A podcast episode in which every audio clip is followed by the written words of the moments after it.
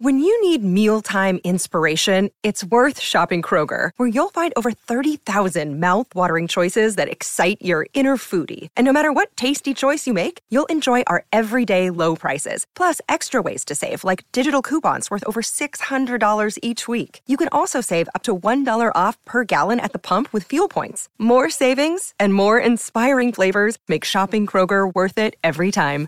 Kroger, fresh for everyone. Fuel restrictions apply.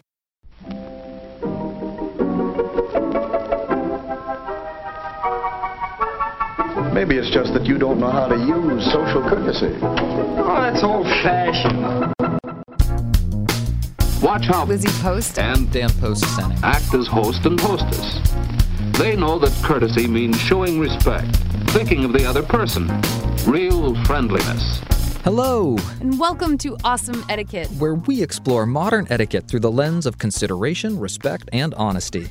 Our show today is rockin' because we're going to talk about intercultural weddings, how to avoid divulging how much your rent is, how to downgrade your gifting practices with long distance friends, and more, plus a postscript conversation on bad guests. That's all coming up.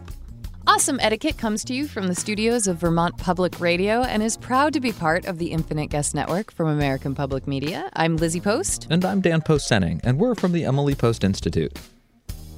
And we wanted to welcome some new listeners today. We've got new listeners. We do. The show's audience keeps growing and growing, and we so appreciate that, and we appreciate all of you. And it's been a while since we've had a chance to really express and share that appreciation. We get a lot of emails that actually start Dear Awesome Etiquette Team. And we were thinking about the fact that really the team is everyone who's listening too, because without you, this show just doesn't exist. Particularly in this new year where we've really made an effort to broaden the show and the way we approach it. And we can't thank Hans enough for the incredible work and time that he's put in to get as many audience voices as we possibly can included each week. And we really want to thank you, our audience, for being willing participants to hear your voice, to hear your salute, to hear your question or your comment. It just so enriches the show and it makes us feel so connected to you. It does bring our connection closer. And we really want to thank you for being willing to participate and lend your voice to our show. We're learning so much. We're learning from your feedback, we're learning from your questions, from your salutes, and I really hope it's and I know Lizzie does also that we're all learning together, that you're learning from each other as we go along and we take heart from your good questions and your positive salutes, and um, we take comfort in figuring out how to deal with difficult situations together. And we really couldn't do it without you. So, this is just one of those moments where we get to say thank you, thank you, thank you, thank you. So, if this is your first episode, welcome. Shall we get to some listener questions? Let's do it. Hello, good looking, won't you tell me what's cooking? I've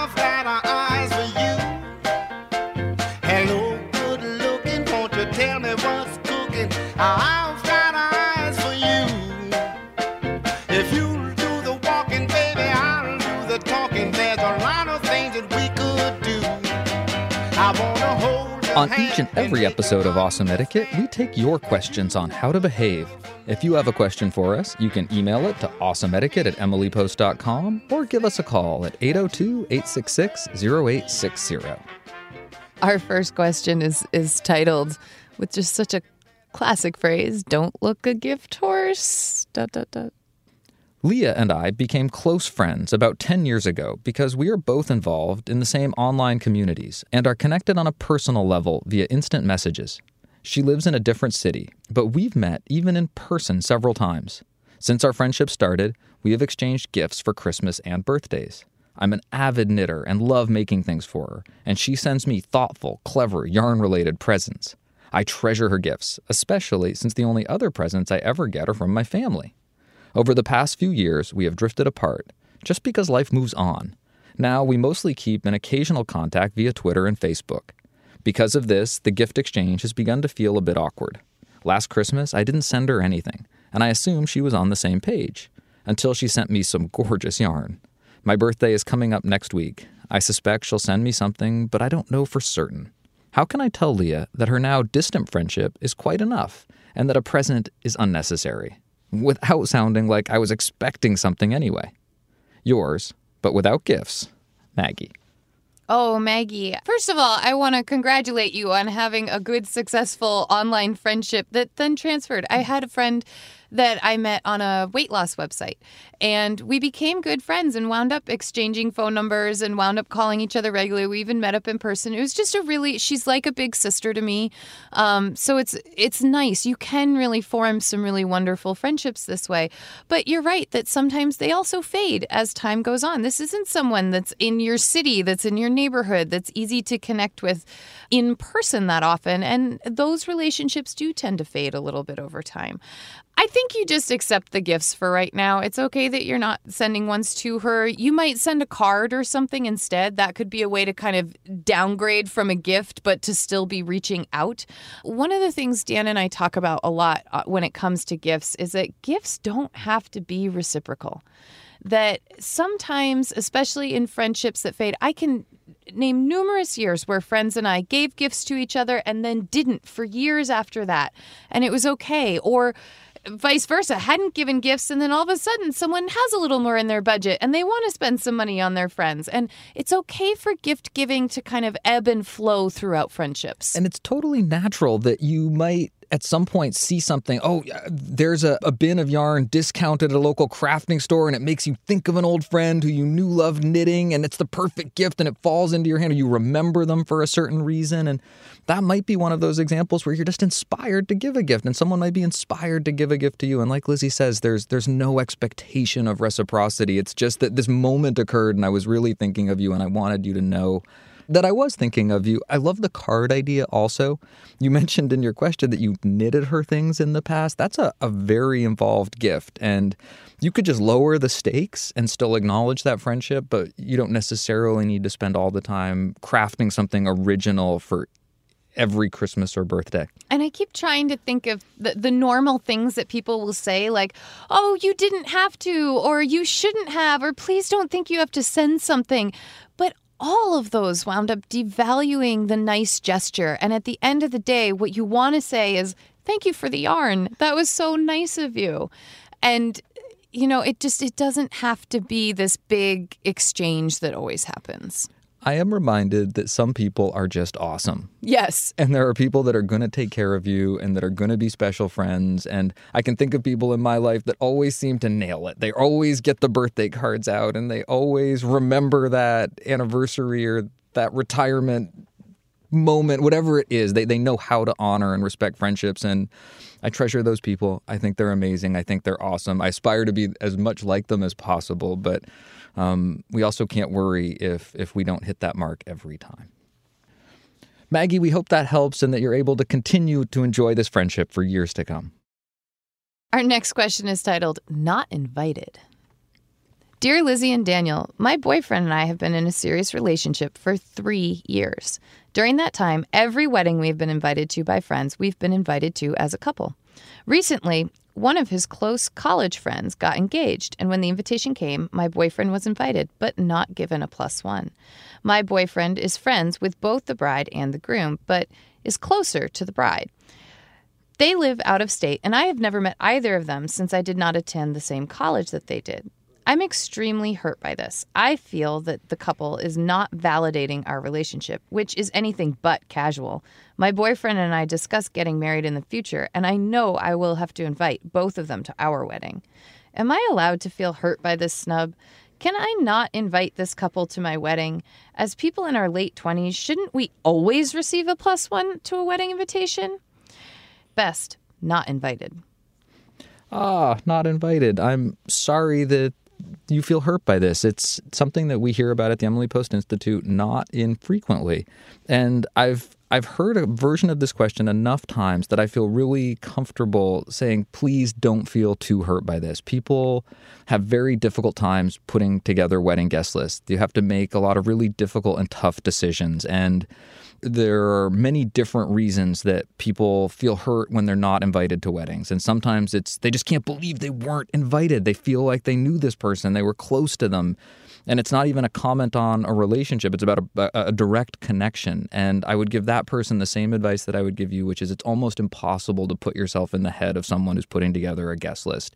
Sometimes people have to draw lines even within a generation of relatives that some cousins get invited and some cousins don't. And it's just a cost decision. It's a money decision. There's a hard parameter. There's a number of seats in the venue. And they just can't invite everybody that they would like to invite. Did you know that cutting the guest list is actually the number one way to trim your budget for a wedding? I did not know that. Yeah, because it affects almost everything. Yeah. So it's common. I want to jump in and just say that um, I totally understand you're feeling hurt by this, especially because you and your boyfriend have been together for three years. One thing you might want to consider I don't know your current living situation with your boyfriend, but it used to be one of the standards for a very, very, very long time was that only live in couples were invited to weddings together. And so, if this is a couple that really doesn't know you, only knows your boyfriend, has never met you in the three years you guys have been dating, and if you don't live together, they might have gone by that rule because they don't know you and because they might have to be really judicious about that guest list.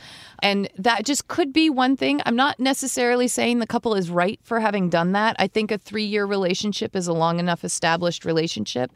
The fact that Awesome Etiquette gets support from Storyworth. There are some stories about your mom's life that you truly never get tired of hearing. From hilarious to heartfelt, tear jerking to plot twisting, Mom's retelling of the events always brings a bit of joy. Just in time for Mother's Day, we here at Awesome Etiquette found the perfect gift that can capture all of your mom's stories for your family forever. It's called Storyworth. Storyworth helps you preserve precious memories and stories from your mom or a mother figure in your life for years to come. Here's how it works each week, Storyworth emails your loved one a thought provoking question that you get to help pick. What was your first job? Who was your first crush? Storyworth makes the writing process a breeze. All your loved one needs to do is to respond to the email prompt with a story. Long or short, it doesn't matter. I did this with my mom and it was really, really rewarding. You'll be emailed a copy of your loved one's responses as they're submitted over the course of the year you'll get to enjoy their retelling of the stories. Some you probably already know, or maybe the ones that you're surprised by you haven't heard before.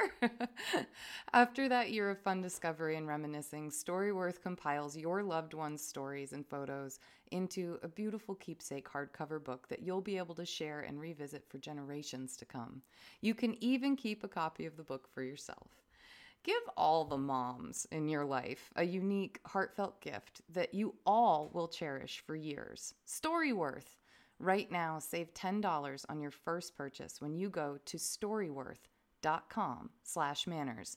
That's Storyworth, S-T-O-R-Y, W-O-R-T-H dot com slash manners. It's manners with an S to save $10 on your first purchase. And now back to our show you've never met them makes me wonder how connected he is to this couple anymore. You know, they were college friends. I don't know how much they keep in touch. I don't know how aware they are that you guys have a very serious relationship where you talk about marriage and that sort of thing. Just things to think about. Again, I don't know the answers to them. I'm just trying to give you other things to think about. But one thing that you did close with that I want to bring up as you said, as people in our late 20s, shouldn't we always receive a plus one to a wedding invitation? And that's absolutely not true. And I really try to dispel that every chance I get because it's not true. The bride and groom have no obligation just because of your age or your status of being single or even your status of dating someone to send that invitation, to extend that invitation with a plus one. Um, it used to be that weddings, you never got a plus one if you were single because it was your chance to go and meet people through friends of family that were probably people you would, you know, be interested in. That's not as much the case today. There is a technical aspect to this that you might be able to inquire about that might make you feel a little better. But you're going to have to tread really carefully. In fact, you can't do the treading. This is only your boyfriend who would be able to do this. But knowing how close you two are and how serious your relationship is, and maybe not knowing what he has divulged to the couple about your relationship there's a chance that what he could do would be to say, Hey, John, I just wanted to check in with you and make sure that this wasn't a mistake. However, I noticed that only my name was on the invitation, and Jill, who I've been with for the past three years and I'm looking to propose to was not invited. And I just wanted to make sure that that was clear. You might not include the part about who you're looking to propose to or how serious the relationship is, but you can tread very carefully into those waters if you genuinely think it is a true oversight, a true mistake that they just were not aware of you two as a serious couple. They may say, oh my gosh, we didn't know, but unfortunately, our guest list, we can't accommodate another person. They might say, We'll let you know once we get some no's back if we're able to accommodate her. Or, Oh my goodness, we had no idea. We would love for Jill to be able to come to the wedding and we'd love to get a chance to meet her. This, again, very delicate territory to tread into. This is risky waters, and I would only go there if if you're really, really, really sure that it's okay. I just have to jump back in and share that having gone through the the difficult and tricky task of managing a wedding guest list, I really think that approaching that kind of an ask with the caution, the extreme caution that my cousin Lizzie is advising is is the right course if you are going to make that ask. Generally speaking, it's not an expectation that someone gets that plus 1. So you this is one of those cases where you're knowing the rule in order to know how to break it. Not invited. We hope that this provides a little bit of context potentially, maybe, possibly, very small chance gives you a way to address it. But mostly, I really hope that you don't feel slighted and that you understand that this probably was an oversight due to circumstance. Best of luck. And hopefully, when it is your turn, you will either choose to invite this couple with all the enthusiasm that you are going to bring to your wedding day, or you just say, you know what, they didn't make the guest list. And I think that's fine. This question's about a shy renter. Dear Dan and Lizzie, I recently moved into my dream apartment and am unpacking furiously so I can get started on planning the housewarming. I usually love hosting, but I've realized there's something I dread about throwing housewarming parties. I've noticed over the years that the first time I have a friend over to a new place that I'm living in, they invariably ask me what I'm paying for rent. I know that this only comes from a place of curiosity about the rental market and not nosiness. We live in a very competitive city for housing. But it makes me really uncomfortable. Someone usually asks the question casually and in front of several people. I don't think these same friends would ask someone how much they paid for a home that they bought, unless they are a close friend and we're having a heart to heart about finances. I'm not really comfortable sharing that personal financial information. Do you have a sample script for a few things I could say when someone asks me about this? Even though I think the question itself is very rude, I know my friends mean well, and I don't want to embarrass them or make them feel uncomfortable. I also don't want to make a big deal of not answering what seems to be a normal question to my friends. Sincerely, Shy Renter. This is a, this is an interesting one, right? Like it's so the, the, for the most part, I don't think the questions are that rude. But at the same time, asking someone how much they pay for where they live is really rude. But I hear people asking this all the time Oh, what did you pay? And as my friends start to buy houses or condos or apartments, they're asking about the full price that was paid. Things like these are really personal questions, yet very common to share to get an idea of what your peers are actually spending. And which is kind of silly because you don't know how much they make, so you don't know how, you know, This is where of- I'm going with this. I absolutely do. This is one of those examples of how something that's incredibly rude can feel very casual, how people can offer real offense while they're thinking they're in very safe territory. totally. When we talk about tiers to a conversation, that third tier, the potentially most difficult, the, the really FF. personal FF, family and finance. And this falls into finances. And when I'm teaching that content, I'll often say some people are looking for an apartment in lower Manhattan and all they care about are the cost of units and the Yeah. cost of apartments, renting, buying, and it's a hot topic of conversation. As soon as that becomes a personal decision that someone's made, it becomes a very personal piece of information. And how you navigate that transition between what could be a very public and safe conversation and one that's very personal and private can happen very quickly. And you need to be careful not to step across that line unintentionally. And I do think there's some good language to deflect. And I think I would just get very comfortable using it if I were you, especially because you don't want to share. And I think that it's okay to say, oh, I'd rather not say, or as much as I could afford, or feels like an arm and a leg, or you looking to jump on it when I'm gone? like, you know, you can crack the joke, you can do something, but I think deflecting is your best idea. Most people at most, I think you might get back a no, but seriously, how much do you pay? And you can say, no, but seriously, I really don't feel comfortable talking about it. I, I, I do like the humor in this particular case because it's not sarcastic or deceptive. No. It's just a, a little bit evasive in Yeah. the face of what was maybe an unintentionally prying question. I also really like the way the question's phrased that sometimes this question comes up in front of friends, and to call out the question in front of others starts to become its own etiquette faux pas of Yes. of maybe the slight of asking something inappropriate is less severe than the slight of calling someone else out for their bad manners of asking something inappropriate in front of other people. It's one of those does that second rudeness end up making the situation any better or making it worse? So I like the sample language that stays light, that keeps the answer in a, an evasive but a not scolding territory. Shy renter, we really hope this helps and that you enjoy your new apartment and that the housewarming goes really well. Our next question is about proper text speak. Greetings, post family. I have a friend with a curious style of communication through text. She insists on using punctuation, capital letters, and full words. She avoids abbreviation, text lingo, and emojis entirely, stating that she is an educated woman and skilled writer and doesn't wish to dumb herself down or degrade the quality of her writing. As an English teacher myself, I totally get where she's coming from. However, in a medium in which so much emotion can be lost in translation, I believe proper English is socially inappropriate for texting and upholding language rules actually interferes with communication. For example, not knowing about this quirk, I had asked my friend if she would be attending a party I was throwing, and she replied, I can't make it, period. Sorry, period. The curtness of those periods in the text made me think she was angry or annoyed. So I asked if she was okay, and she replied, I'm fine, period. Have fun, period. I asked her about this later and was surprised that she was, in fact, fine and sincerely apologetic that she could not attend. I find that the convention, at least among females in our age group and among friends, would be to soften the message by leaving out the periods, adding an exclamation point, or including a smiley face. My friend feels that the enthusiasm conveyed by excessive exclamation points is not true to her personality, and worse, that emojis can be misconstrued as flirtation. I argued that rather than coming across as educated, she seems less tech savvy. I joked that her style is as pragmatically inappropriate as when my grandma signs her texts and social media posts, and suggested that she give a disclaimer to everyone she texts in order to avoid miscommunications. Regardless of my opinion, I don't think her messages are being understood how she intends them to be. What do you think? Is there ever a bad time for good English? Or is there ever a good time for bad English? Thanks for your help, Brittany.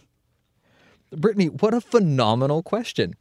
It's really all about how manners change and evolve over time. And the manners that change the most rapidly tend to be manners in our communication environment. And I can really sense in your question you struggling to keep pace with those changing expectations. And I can also see your concern for a friend and for a friendship. And I also really appreciate your willingness to think about how you would talk to this person about it. It's a, a point of particularly good etiquette. We call it the broccoli on the tooth rule. Your willingness to address a awkward or potentially difficult situation with someone to help them avoid further embarrassment down the line. And this is definitely one of those cases.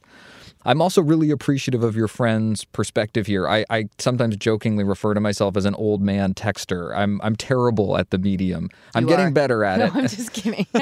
Sorry. Sorry. because she knows she's experienced the Daniel Post Senning old man texting Can effect. be downright complicated. What do you mean by that, Dan? so uh, th- this is also not an uncommon situation or problem in these new mediums where there are new expectations and Yeah. we oftentimes think about the relationship that's being served when we think about what's the appropriate manner or approach to a communication etiquette question. In this particular case, you're talking about a friendship that's a pretty casual, informal friendship. And there's an expectation that's pretty common among a group of friends that one person isn't as aware of. And cluing that person in, I think, is really is an example of good manners in the, the situation that you're describing. I'm amazed at how charged an exclamation point can be. It's an interesting thing to me that this woman, Brittany's friend, doesn't feel like an exclamation point fits with her personality in terms of how she would very positively tell her friend, I'm sorry I can't make it, have fun. Like, mm-hmm. I'm I'm in Brittany's camp. I'm you know I'm someone who uses a lot of expression, and I tend to say things like "Oh, have fun," you know, like "Oh, but have a great time." points. Yeah, because I I want people to feel that, and I know that when you're typing your communication, when someone's going to read it. What you had intended as positive is going to translate to them and be read as much more neutral. And what you intend as neutral will often be read as negative. And you got caught in exactly that.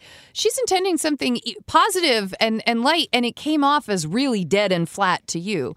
I don't think she needs to be giving disclaimers to people. I think as people get to know her, they'll understand her style. My brother in law does not love the use of exclamation points. I can, having gotten to know him better over the past six or seven years, eight years, I can hear when he's making a joke, even though it's just all periods. I can hear when he's doing something that's in his voice, and I can imagine how he's saying it, and I know not to take it as harsh and curt and and stuck or something like that. I love how you're honoring an expectation that's built within a relationship. Yes. And we often talk about that, that it's as important to honor expectations that have developed over time as it is grand traditions that may or may not have relevance to the people involved. And that those particular expectations that evolve are really important. And you, you can establish those by being consistent. As our communication norms change this is one where we could be starting to see a change where in in our electronic written communications it might become more appropriate for us to be using exclamation points or something like an emoji or even just you know you'll see someone put in parentheses after something like joking or you know they might put their intention in parentheses after what they've written so that you know and you can clarify what's going on. And i think your friend might be someone who adopts that as it comes along and she might be someone who doesn't. And hopefully people will learn to understand when it comes to her. But what i hope is that you can read her periods not as stark conversation but understand that your friend is probably trying to communicate to you to genuinely have fun and enjoy yourself one last thing I want to point out before we close this question out is that exclamation points are actually within proper grammar. It's just not overusing them. It's not over it's not using them for every single end of your sentence or using 10 of them. But in this I'm thinking about the I'm fine, have fun. The have fun could have used an exclamation point that would convey even a light have fun of have fun. It's a happy tone. It's a good thing. It's a positive thing. It's okay to put an exclamation point in order to convey that that light enthusiasm even. And in today's electronic mediums, we're going to use those a little more frequently. We maybe use them less frequently in the essays that we wrote for English Oh my class in gosh, high school. but that middle territory is safe territory to explore. And particularly as we adopt these new mediums, we're maybe expanding that safe territory a little bit. In fact, I know we are because I see it happening all around me. Brittany, thanks for this question. And we really hope that this friendship between two English teachers who are clearly passionate about the English language continues for many years. But there's more. What's that? More questions coming up, but first a word from our sponsors. Here, let's try another trick. Our next question is titled Perplexed Intercultural Bride. Hi, Lizzie and Dan. My fiance and I are planning a wedding for later this year, and there's an intercultural conundrum we're facing. My American and international friends and my enormous Latino family all love to dance, laugh, and enjoy themselves with a few drinks at a party. His friends and family are the same, with one important exception. His mom is a conservative Muslim. My fiance does not identify as a believer at all. This puts us in a potentially uncomfortable situation. My future mother in law believes that dancing in mixed gendered company, listening to non religious music, and drinking alcohol are all sinful. In our mental picture of our ideal wedding, we will share a first dance as husband and wife. Everyone will be free to enjoy wine, beer, and a little champagne if they like, and I will dance with my future husband, with our friends, and with our relatives. How can I have a wedding that balances her needs with our vision for the wedding and the norm for weddings in my own boisterous dancing and drinking family? I understand where she's coming from. It's natural for her to feel moral outrage over behavior she considers sinful. And if it's at her son's wedding, then that might be even harder to bear. I care deeply for her feelings and would be saddened if our wedding became a traumatic experience for her. At the same time, I'm extremely reluctant to have a wine and dancing free event. The only one who might be happy with that is my future mother in law. Sincerely, a perplexed intercultural bride. Oh, perplexed intercultural bride, I just want to congratulate you first on your upcoming wedding, but also on your ability to look at the people who are going to participate in this wedding, look at their clearly very opposite beliefs in terms of, of moral behavior. I mean, not just good etiquette, but we're talking morals, deep seated beliefs within yourself as to how people should conduct themselves. That's a big thing to, to take and try and uphold and try to make right when they are so, so very different um, from these two different cultures that are coming together. I am going to suggest that if you have it in your budget, if you have a way to do this in your budget, that you try to do a small ceremony with his mother and then do a larger wedding that's a Latino style wedding, do separate locations, separate events, because I think it might be one of the few ways to make mom really comfortable and still a part of something that's so big in her son's life, and yet also make you and your family, which is clearly a lot of people who like to like to party and like to celebrate in that manner, and you don't want these two clashing and colliding. I think it's the most respectful thing to do is to actually separate them. With that, what I am going to say is that I think if your fiance thinks it would be a good idea to talk to mom about this about hey mom my fiance's family really celebrates in a manner that we know you're very uncomfortable with and we really want to be able to have both families celebrate our marriage in a way that makes them feel comfortable. So here's what we'd like to do. I think that's a conversation you should have with mom just to let her know where you're coming from. You're not trying to keep her away from everybody, you're not trying to sequester her in some way. You're trying to make her comfortable and uphold her values and be respectful of them.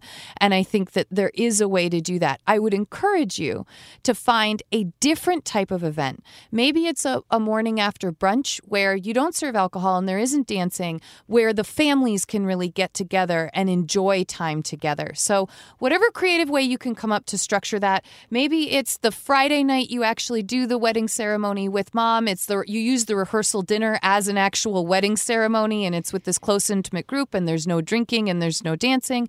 And then the next day is the big kind of wedding in front of everybody else and and with all the drinking and dancing or maybe you use the farewell brunch if you do one of those as a way to bring everyone together, but again, keep these celebrations a little bit separate and a little respectful of, of everyone's beliefs. As you're thinking about how to talk to mom, be sure that you remember to ask her how she would like to handle this situation. She's probably got some ideas about what would feel good for her and what would make her most comfortable as you start to plan and figure out exactly how you're going to make these accommodations that are going to make everyone comfortable and able to really enjoy themselves. I feel like that'll make people feel supported rather than controlled, which is a nice way to, to keep things on the we're doing this all together. And I, I like that spirit it also allows her not to be surprised if she didn't know any of this was happening and then found out there was this other big party that she wasn't invited to because it was going to look sinful to her.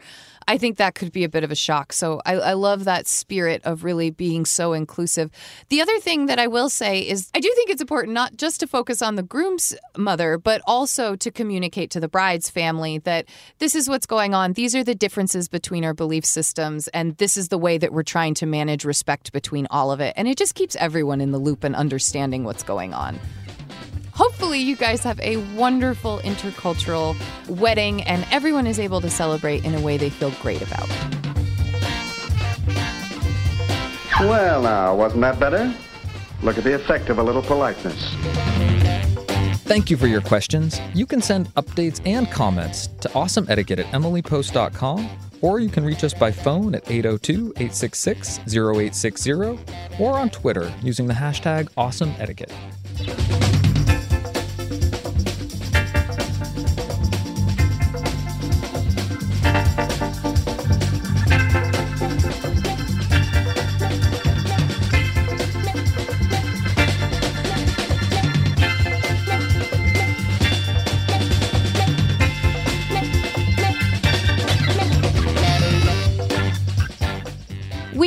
To hear what you think about all the etiquette we discussed, so it's time for your feedback.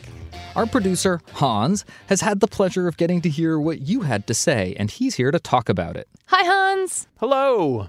Uh, first up, we have Monica over on Facebook. So she had an interesting bit of a sample language for the person who asked recently about how to tell people that she was waiting to eat until everyone else had been served, uh, which is the way that she says she had been brought up. So this question asker felt like saying, I was raised that way was putting down other people's childhoods. So wanted some alternate language on how she could say that same thing and respect herself, but not intimidate other people. So Monica offered up, oh, it's habit to wait. So, this in action sounds like Hey, why aren't you eating? Oh, it's just a habit for me to wait for everyone. Monica said that she would personally add the word just to make the phrase it's just habit, but she's trying to stop doing that because it can be a very minimizing and overused, especially when used by women. My cousin Dan so agrees with you about this. I do. I read an essay years ago about the minimizing power of the word just, and it's been one of those little things that I'm always looking for in my own speech, and I've been trying to, to trim it out so I don't minimize what I say all the time with the word just. And I, I love hearing other people with that same awareness and attention. I like that you bring that awareness and attention to my life. just a need. And I also want to thank Monica for that language. I love the idea of acknowledging that it's a habit for you. You don't need to get into where that habit started from. I think this is an elegant solution to what we found to be a difficult question. Indeed. Yes. Thank you, Monica. Uh, so we also heard from Joyce over on Facebook. She was responding to a question from episode 87. And so this question was a couple who had missed a charity gala because of a missed plane connection. The husband hadn't made the plane connection, therefore couldn't get to the charity gala. And the couple was wondering how to handle apologizing for not being able to make it to the gala. One thing in that question that you, Lizzie, and Dan both said was that you felt like even if the husband was delayed, couldn't attend the gala, that the wife still should have gone to the gala without him. So Joyce offered the interesting perspective that, quote, I know the listener did not offer an explanation of why his wife was not comfortable going alone, but wanted to acknowledge that it may have been a compelling reason for her choice. In putting myself in the wife's shoes, I too may have been unwilling to attend. I suffered a brain injury several years ago. Consequently, I avoid driving in the dark, particularly when I may be tired. It's a self restriction and one done for my own comfort level. We couldn't agree any more. We often say that safety trumps etiquette and practicality is the heart of good etiquette. And if there's a safety concern, absolutely, the wife has a, a perfectly good reason for not attending. I would definitely make that part of the communication when I touch base with that couple about why neither person who were initially supposed to be there uh, had attended. And it wouldn't be my the first thing I mentioned so that it wouldn't be perceived as an excuse, but I would try to figure out a way to let the couple know all of the reasons why the two people that had accepted the invitation that night weren't able to attend. So, for our final piece of feedback, I want everybody to cast your minds back a few months to the chilly months of January. It's a brave new year. And Lizzie, you wanted to make a resolution in 2016, right? That's right. My New Year's resolution, which I fully admit is not what you might expect from an etiquette expert, was um, to clean up my language. I think there are more intelligent words that I could use than some of the four letter curse, swear, cuss words, whatever you want to call them, that have crept into my language lately. And so I had I'd really wanted to clean them up. I had wanted to save them for really, you know, exclamatory moments. Can a moment be exclamatory? Yes. Um, I was really touched by all the suggestions that people sent in, and a, actually a couple of them are are ones that I use. But we had a listener who I really like because she's written to us a number of times. I'm actually very fond whenever I see her name show up in our inbox. And she sent a whole list, a big list of, of different things, alternate language to use. And we thought we would share a couple of them with all of you. Dan is going to read the list to give me example language, and he is going to do his best dramatic recitation of these words. So, really, really make it seem like something I'd want to use. Crumb. It's catchier than you'd think, says our listener. Okay. Crumpet, a, a, a longer version of crump. Blast, best used with a British accent. Blast. That's a terrible British I accent. Blast! Like, you know, it's like blast. Blast. Close. Curses, best if spoken like a vaudeville villain. Good night, That one I don't get. Me either. I'm not quite sure the tone that I'm supposed to That's say the good one night I'm not in sure as- how that as one goes. Well, I think if you use it in context, it actually might. Ah, good night. Ah, good night. Yeah, good well night. done. Like that? Should I adopt that Maybe. one? Are people going to think I'm weird? Schnitzel. That one I use all the time. Shirt sleeves. Never. Shut the front door. That one cracked me up because it showed up in those uh, those gum commercials at one point. It was really funny. Shut the front door. Right? Seriously. Hello, sir. Bingo. Mahjong. For reals. Franklin Delano. I like those. The other ones that have crept in are fudgesicles and uh, sugar. Ah, sugar. And I kind of like ah sugar. There's a little, little southern tone to it at times that I can get into. But schnitzel, schnitzel is definitely a good substitute. Um, I find it helps if the words are are somewhat the the sounds are somewhat similar. Like cheese and rice is one that a lot of people use. Like there there's a lot of them. I can see that theme going on here for sure. Yeah. So speaking of sugar, I especially liked Gwen's comment on Facebook. She suggested sugar honey iced tea. Ah, sugar honey iced tea. Exactly right. Like it just rolls. That's good. I want to extend my gratitude to everyone who has sent in suggestions. I really appreciate it. It is something I want to work on. It is something I am trying to change. It's amazing how hard it is to change a habit, especially a bad habit. And I really appreciate everyone's support and encouragement in doing so. You're worried about not doing the right thing. It's only common courtesy, Chuck. I know, but I couldn't help it. It's time for the postscript segment, and today we just want to talk about bad guests. We want to talk about what it's like to experience a bad guest, what constitutes a bad guest, who gets labeled a bad guest. I'll tell you, when I first saw this description for this postscript in our sh- run of show script, I was saying to myself, boy, what does make a bad guest? Like, Right? Would I ever want to put that on somebody else? And then I started to think to myself, no, I've had them. I've had people who were bad guests. And I, I started saying to myself, what made them a bad guest? What was it that I found bothersome or annoying or. Well, tell us. What did you? I mean, come on. What's made some of the things where you've just been like, oh, I want this person gone? I think the heart of it Yeah. is somebody who's inconsiderate. Yeah. where I feel like there's demands being made of me and they don't even realize they're making those demands. There's just a complete lack of awareness of what they're asking for and I think that that that lack of awareness that you're even playing the role of guest that you're imposing on other people is sometimes more bothersome to me than the actual imposition itself. So, do you think it's things like people saying, like, so what time are you going to drive me to the airport tomorrow? Like, automatically assuming that they're getting a ride? Perfect example. Yeah. Or like, um, all I can think of right now is cousin Eddie from National Lampoon's Christmas Vacation and the bad guest who loads up the grocery cart with like four things of dog food, you know, when the family he's staying with doesn't have a dog and he's, you know, everything's just sloppy and messy and gross. And, you know, man has a heart of gold, but Well, when you talk about that, the lack of consideration too, you'd probably help someone buy some dog food for their dog. I think part of what makes that movie so funny, that character so funny, and so um, annoying to the host, Chevy Chase, in that particular situation, is that you don't know what's going to happen next. Part of what's so terrible about the offense that's being offered is it indicates a complete lack of awareness that probably means you're in this for the long haul, that it's going to be happening again and again and again. And that, of course, becomes the, the real comedy of that particular. I'm thinking of the moment where the dog is under the table choking on something, and Eddie's just like, "Oh, he he probably got a bone nosing through the trash or something." Ed, Hey, Clark. what's wrong with the dog?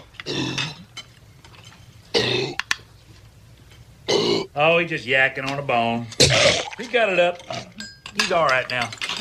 And you know that moment of like, "Oh, great! Not only is your dog throwing something up on the floor, but he got into the garbage." And then the next cut to the scene of them in the kitchen cleaning up all the garbage, and it's the hosts cleaning up the garbage, not the dog owners. And you just feel it. You see how bad this guest is, just how inconsiderate he is and how polite they're trying to be, how polite they're trying to just manage the situation throughout the whole weekend long. I don't know how this all of a sudden turned into a postscript on National Lampoon's Christmas Vacation, but it did. We're going there.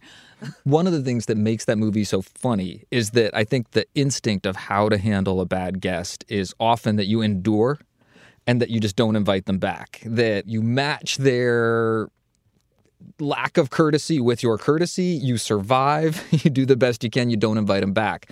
It's particularly uh, difficult when they're family. Yeah. When it's not just a dinner, but maybe it's a house guest or something like that. And I think Mhm. that's one of the things that that starts to build the the comedy into that particular situation. But And the tension into the real versions of those situations, you know? as is so often the case with comedies, because it plays on a, a true instinct and A a, true impulse, which yeah. is that you probably don't want to say something or do something. And that, that if you do say something or do something, what you shouldn't do is what our hero in that particular movie ends up doing, which is explode when At things just point. get too bad to bear. Yeah. D- D- Hans, what what bad guests are you reminded of? Have you ever been in a situation where you really felt like you wanted to say something but you weren't sure if you could? Well, I wouldn't necessarily, I don't know if I'd characterize it as bad guests, but one thing I find challenging, maybe I'll say that, challenging about some guests who I've had in the past is when you spend an unnatural amount of time around people, often when they're a guest, and you spend, you know, a lot of proximity. And when people don't express any preference at all for how to spend that time, because you don't want to just spend it in the house sitting looking at each other. So you're like, well, let's go out. Well, what kind of restaurant? I I don't care. Oh, the I don't care, the passive guest. Yeah. We used to work with somebody that said it's not enough just to get your carcass somewhere. You've got to bring your attention as well. and it's so true. Well, and it puts so much work on the host. If you're constantly having to entertain this person, I mean, it's just like, whoa, come on. So maybe we need a second category. There's the guest that shows lack of awareness and isn't considerate. And then there's the guest that's just completely disengaged. Apathetic. That in some ways didn't show up. Even small things can make a big difference too. Like, I enjoy museums. Oh, that's fantastic. That opens up a whole area of things that I could do to participate in something that you enjoy and we can share together. So it doesn't even have to be big things. People can participate in small ways, and that helps a lot. Absolutely. I mean, it's it is so funny because when you're spending this much time with someone, you also I- feel like as the person's behavior gets worse and worse or it's just simply noticeable. Maybe it's not huge bad things, it's just a lot of little things building up over the course of a 3-day visit or a 4-day visit. And I'm wondering where would you guys feel comfortable saying something? You know, because you're right, we want to avoid the big blow up, but you also want to avoid saying something and then ruining the rest of the visit. So you're like weighing how much, how disruptive, how disrespectful this behavior is. And I think for me, the the defining lines are when things of mine are being ruined or when real uh, people are taking advantage in a way that really starts to hurt me in some way or hinder me in some way and i would try two different approaches if something's really being destroyed or damaged that i'm not okay with that i feel comfortable speaking up about um, Jim, we really are a shoes off household. I really need you to to understand that while you're here, and I'm happy to remind you every step of the way. But please don't get mad because I'm going to remind you because it's just how our house is. I might also say something like if the person is taking advantage, if I'm feeling like they are constantly um, mooching and never really offering anything, if this is someone who is really close. Like if Dan came to visit me and was all of a sudden not Dan at all because Dan is very polite, but if someone as close as Dan was visiting me and maybe I just kind of noticed that they hadn't chipped in on groceries, they were always letting me take the bill at the restaurant, I might actually invite and say, "Hey, let's split the bill tonight." Or, you know, I'm happy to cover dinner tonight, but would you be able to grab the groceries for tomorrow morning? With people that you have that kind of exchange with, it's okay to start suggesting ways for them to chip in. It's very hard for them to say no if you make that kind of a suggestion that sounds reasonable.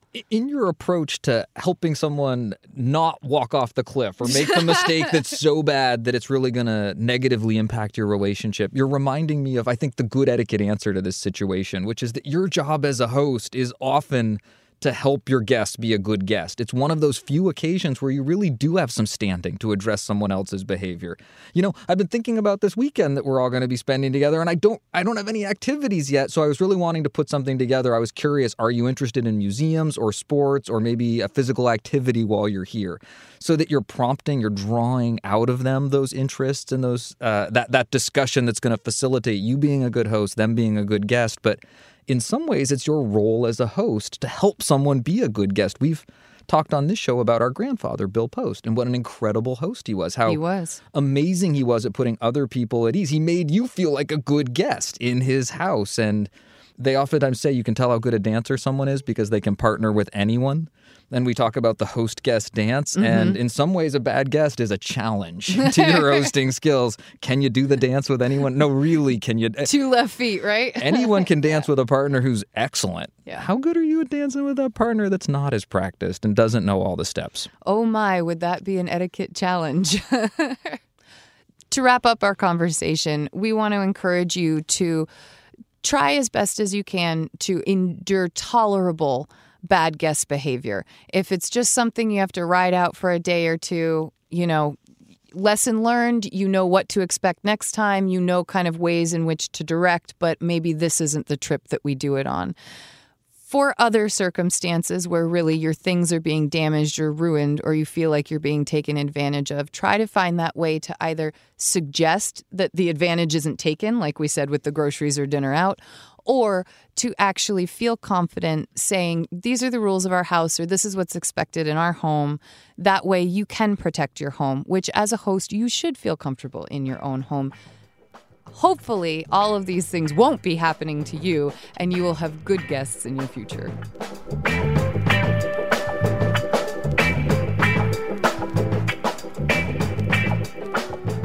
Each week, we celebrate good behavior in the world by highlighting a listener who has a salute for something nice they've seen or experienced. And this week, Isabel has a salute for a stranger and for Dan Post Senning. Hi, Lizzie and Dan. This is Isabel calling from Knoxville, Tennessee. I just wanted to let you all know how much I appreciated your postscript segment on compliments.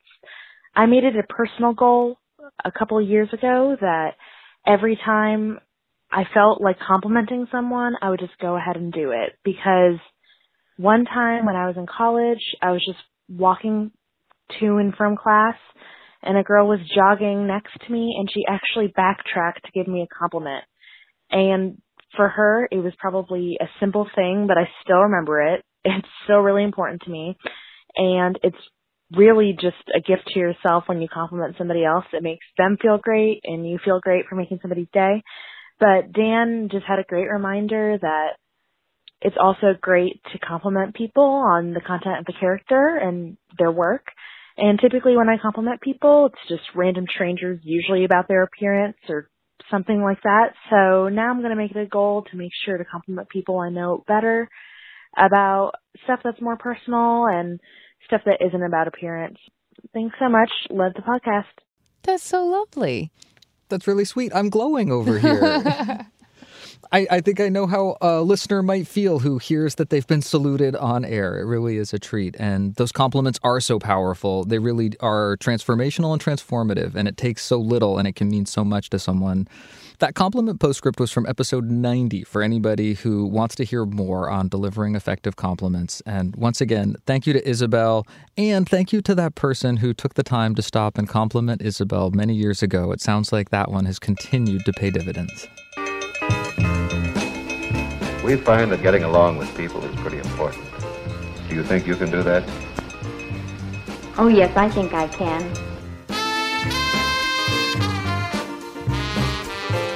Thank you for listening. And thank you to everyone who sent us something. Your questions, comments, and feedback all make this show possible. You can send your next question, comment, salute, or feedback to awesomeetiquette at emilypost.com. You can reach us by phone at 802 866 0860. On Twitter, I'm at Daniel underscore post. And I'm at Lizzie A. Post. On Facebook, we're Awesome Etiquette or the Emily Post Institute. Help us out, subscribe on iTunes, and leave us a review. Our theme music was composed and performed by Bob Wagner, and our show was produced by the amazing Hans Buetow.